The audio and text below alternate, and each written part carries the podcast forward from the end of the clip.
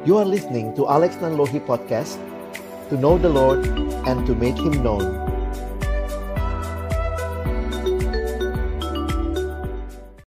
Mari berdoa sebelum kita membaca merenungkan firman Tuhan Bapa di dalam surga kami bersyukur kesempatan ini Tuhan berikan bagi kami untuk datang beribadah memuji memuliakan namamu dan tiba waktunya bagi kami untuk membuka firman-Mu ya Tuhan. Kami mohon Kiranya ketika kami membuka firman-Mu, bukalah juga hati kami. Jadikanlah hati kami seperti tanah yang baik, supaya ketika benih firman-Mu ditaburkan, boleh sungguh-sungguh berakar, bertumbuh, dan juga berbuah nyata di dalam kehidupan kami. Tuhan tolong kami semua, agar kami bukan hanya jadi pendengar-pendengar firman yang setia, tapi mampukan dengan kuasa dan pertolongan dari rohmu yang kudus, kami dimampukan menjadi pelaku-pelaku firman-Mu di dalam kehidupan kami, di dalam masa muda kami. Bersabdalah ya Tuhan, kami umat-Mu sedia mendengarnya.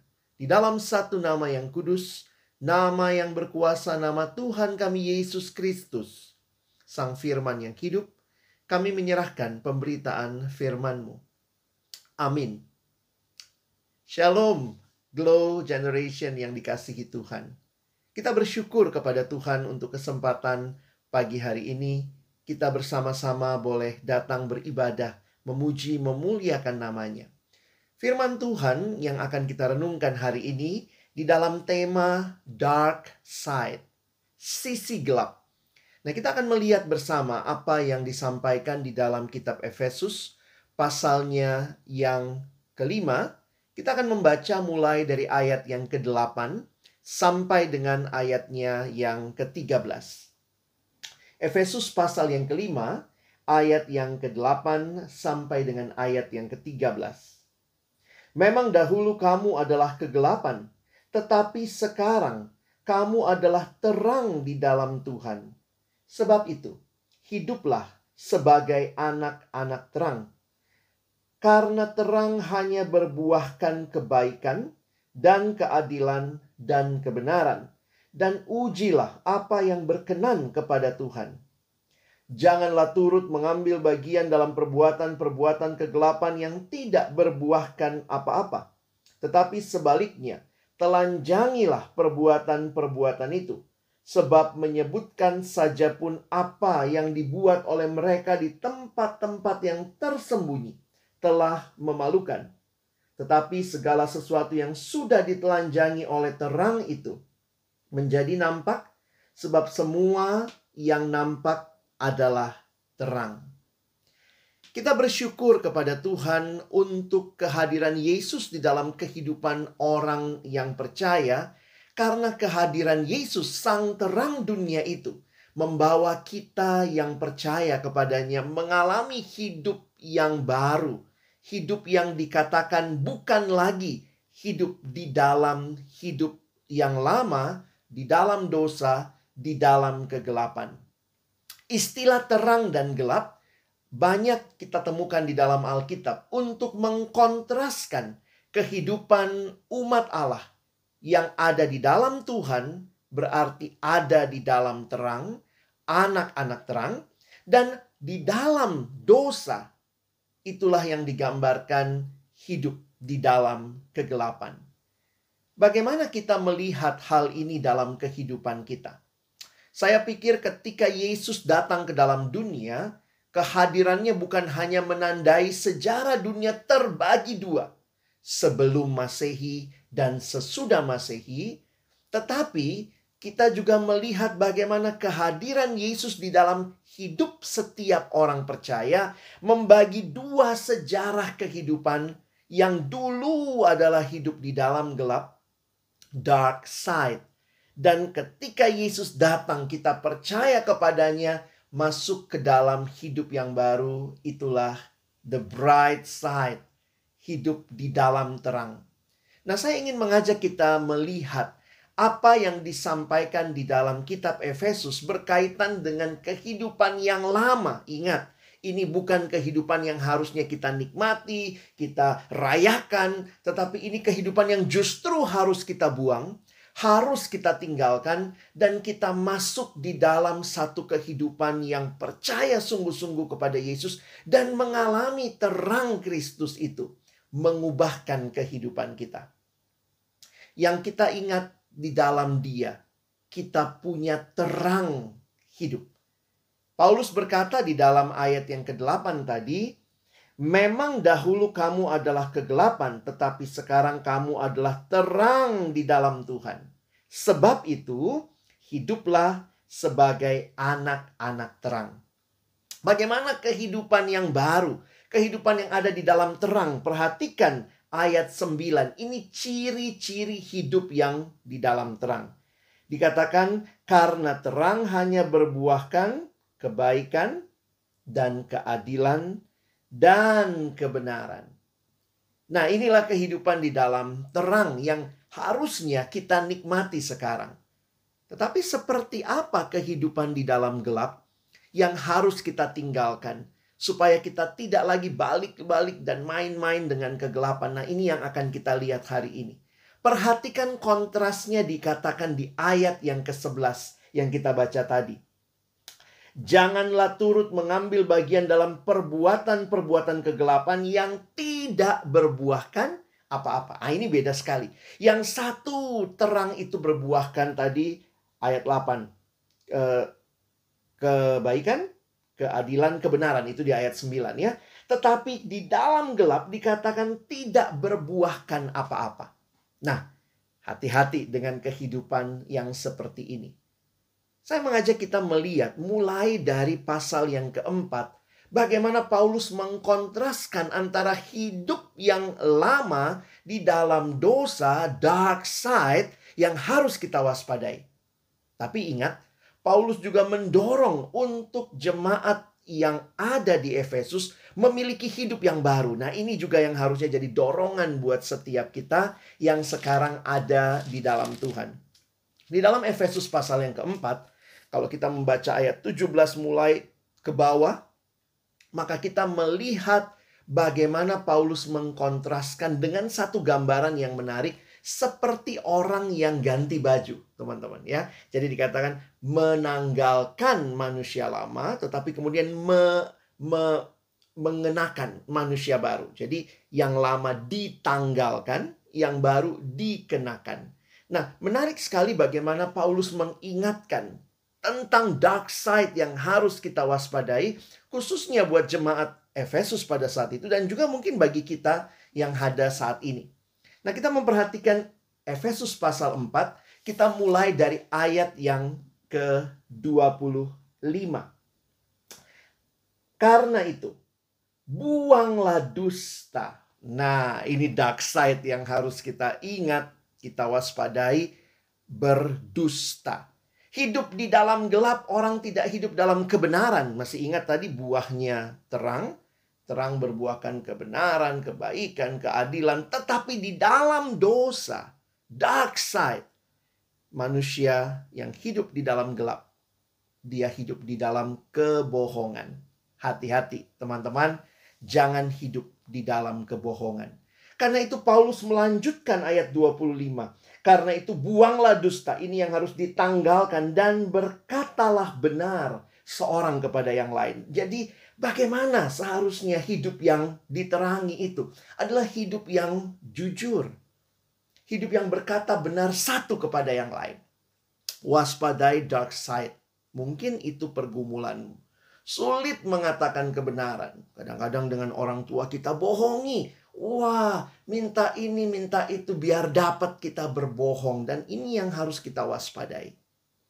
Yang kedua, perhatikan di ayat yang ke-26. Efesus 4 ayat 26. Apa dark side yang Paulus ingatkan? Apabila kamu menjadi marah, janganlah kamu berbuat dosa. Nah, coba berhenti sebentar dan berpikir, apakah tidak boleh marah? Kalau kita membaca ayat ini nampaknya bukan marahnya yang jadi pergumulan, tetapi jangan marah yang berbuat dosa. Karena apa? Di dalam hidup yang benar, sering kali kita tidak tahan bahkan marah melihat orang yang hidup di dalam ketidakbenaran. Melihat orang yang hidup di dalam ketidakadilan. Jadi saya membayangkan bahwa pada waktu itu Paulus mengingatkan jemaat, please jangan marah yang berbuat dosa. Tetapi harusnya kamu bisa marah untuk hal-hal yang seharusnya kamu marah. Tetapi jangan terikat kepada dosa. Makanya ada gambaran yang diberikan, janganlah matahari terbenam sebelum padam amarahmu dan janganlah beri kesempatan kepada iblis. Jadi jangan marah yang berlarut-larut dan ini yang harusnya diwaspadai. Nah, saya ingin mengajak kita berpikir sebentar. Marah seperti apa sih marah yang benar? Salah satu contoh di dalam Alkitab adalah peristiwa Yesus menyucikan bait Allah dalam kemarahan yang kudus karena bait Allah dijadikan sarang penyamun. Kita melihat bagaimana Yesus marah dan kemudian membalikkan meja-meja penukar uang dan dia kemudian mengusir orang-orang yang pada waktu itu berdagang di situ. Sedikit konteks latar belakang untuk mengerti peristiwa itu bahwa pada masa itu orang datang beribadah ke bait Allah. Tetapi kemudian mereka juga harus mempersembahkan kurban. Karena itu ada koalisi yang menjual kurban di bait Allah dengan orang-orang yang menaikkan harga kurban sedemikian rupa. Karena itu waktu Yesus melihat ketidakbenaran ini, apa yang muncul di dalam hatinya? Dia marah. Ini marah yang kudus marah ketika hal yang benar tidak terjadi dan melihat apa yang terjadi adalah ketidakbenaran muncul kemarahan untuk menyatakan apa yang seharusnya.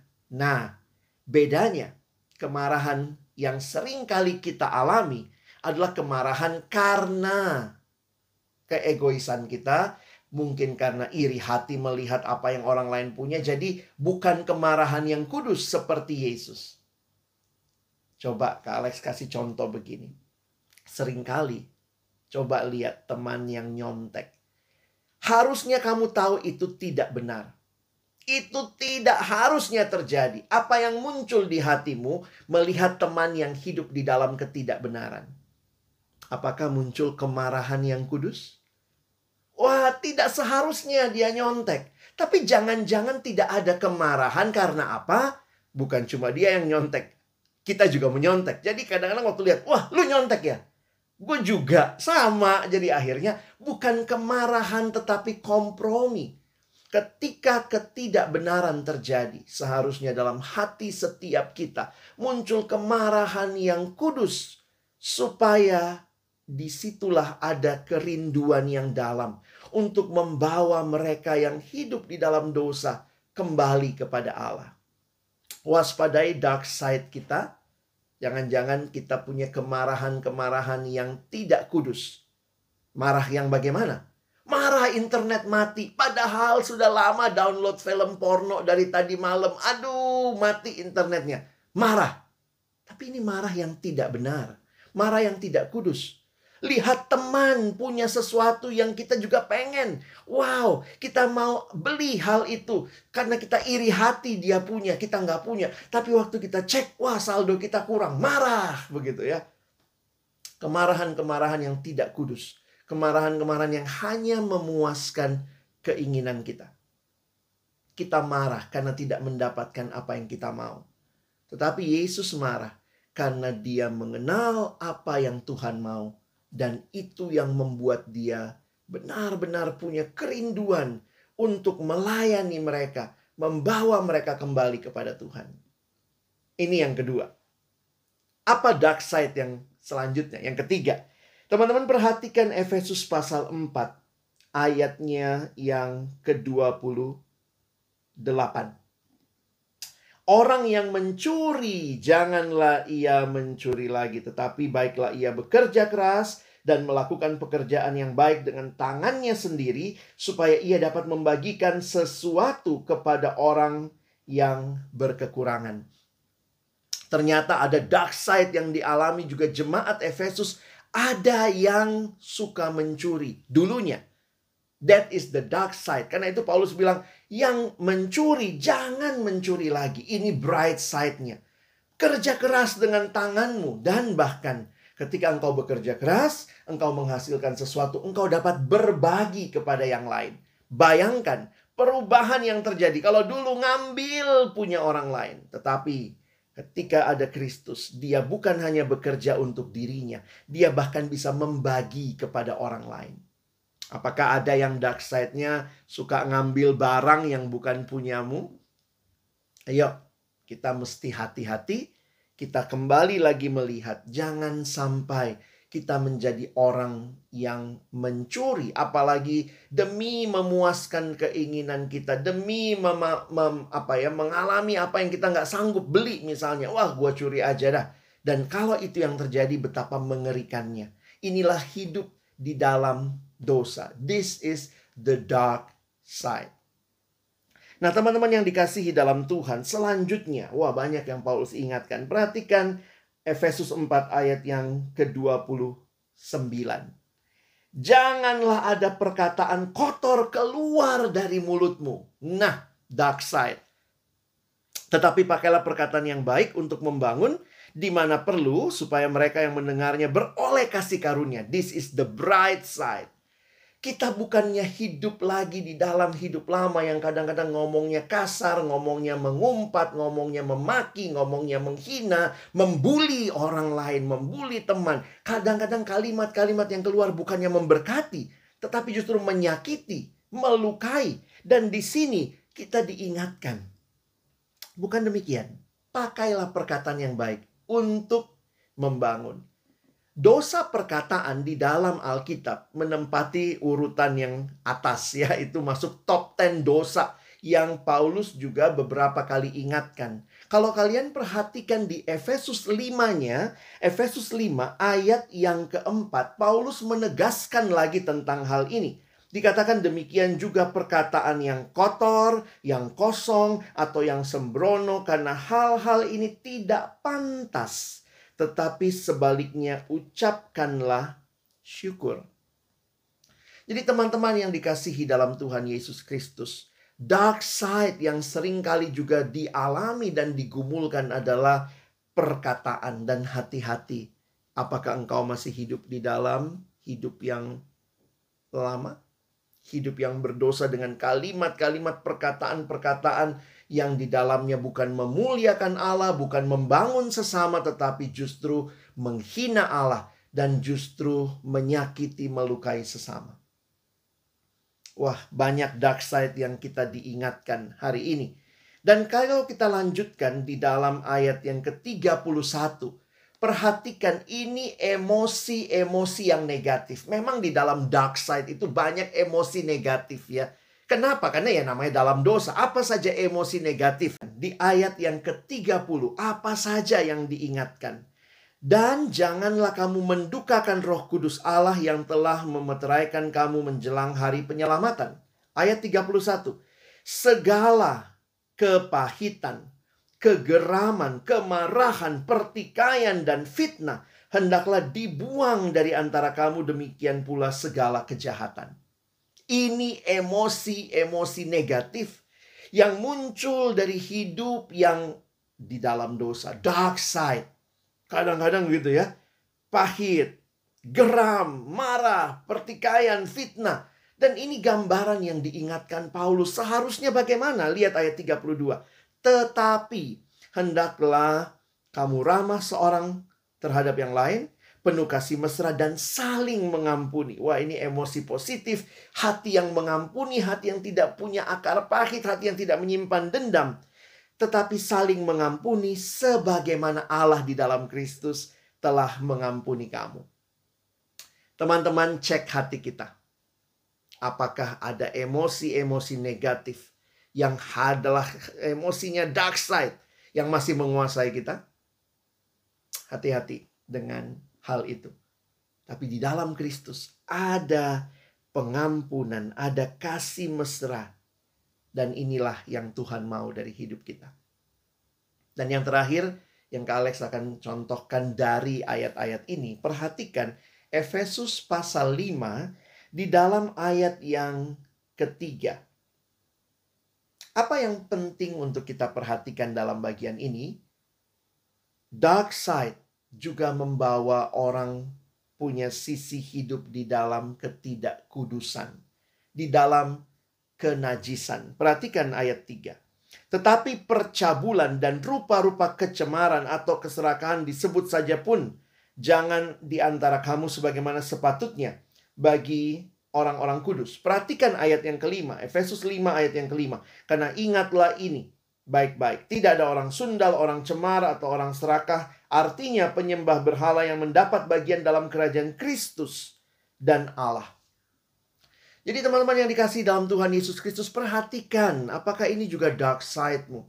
Hidup di dalam kenajisan, ketidakkudusan. Dan secara khusus ayat-ayat ini yang Paulus sampaikan ayat 3 berhubungan juga dengan kekudusan seksual. Kata porno dari bahasa Yunani porneia itu juga ada di dalam ayat ini mengingatkan janganlah kamu melakukan hal yang tidak seharusnya, tidak pantas. Nah, itu gambarannya adalah yang porno secara seksual. Jadi kemudian kalau kita perhatikan, maka dark side juga ini berkaitan dengan hal seksualitas. Hati-hati.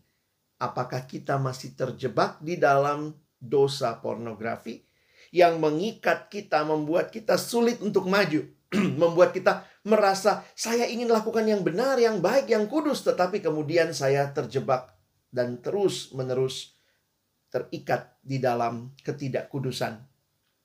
Di sinilah Tuhan memanggil kita untuk kemudian melihat kepada Dia Allah yang kudus. Dia terang itu yang membawa kita di dalam sebuah kehidupan yang baru. Ingat baik-baik ya. Kemarahan, tadi bicara mencuri, bicara tentang emosi yang negatif. Ini hal-hal yang berkaitan dengan kehidupan yang lama, kehidupan di dalam dosa apa yang seharusnya terjadi buat setiap kita? Bahwa ada pengharapan di dalam terang yang sejati, yaitu Kristus. Karena itu, setiap kita yang sudah terima Yesus, kita diingatkan untuk tidak lagi hidup terus-menerus di dalam dosa. Ketika kita gagal, bangkit lagi dengan kekuatan dari Tuhan, pandang kepada Kristus, dan maju terus di dalam Dia. Perhatikan beberapa ayat yang dituliskan di dalam ayat yang kita baca tadi. Efesus 5 ayat 13. Ini yang menjadi tugas kita, bagian kita. Tetapi segala sesuatu yang sudah ditelanjangi oleh terang itu menjadi nampak. Sebab semua yang nampak adalah terang. Kiranya kehidupan yang lama di dalam dosa bukan menjadi kehidupan yang kita pilih. Tetapi kita boleh hidup di dalam Kristus sehingga bagian-bagian yang gelap itu diterangi, diubahkan. Dan akhirnya bukan hanya kita jadi anak terang, tetapi kita juga menjadi terang Allah di tengah dunia ini. Membawa orang-orang lain datang dan mengenal Tuhan. Pilihannya ada pada teman-teman semua. Which one you choose? Hidup di dalam dark side ataukah hidup di dalam terang. Tuhan menolong kita untuk memilih yang benar, memilih hidup di dalam terang. Dengan kekuatan dari Tuhan, kita hidup memuliakan Dia dan jadi berkat bagi sesama. Amin. Mari berdoa. Tuhan terima kasih buat firman-Mu, tolong kami. Bukan cuma jadi pendengar, tapi jadi pelaku firman, sehingga dalam hidup kami yang cuma satu kali ini, dalam masa muda kami yang cuma satu kali ini kami tidak memilih hidup mempermalukan nama Tuhan. Tapi kami mau hidup mempermuliakan Engkau, menjadikan Engkau satu-satunya yang utama dalam hidup kami. Menyerahkan masa muda kami dipimpin oleh Tuhan. Sehingga kami bukan hidup di dalam dark side. Kami hidup di dalam terang. Terima kasih. Kami bersyukur untuk firman-Mu. Dalam nama Yesus kami berdoa. Amin.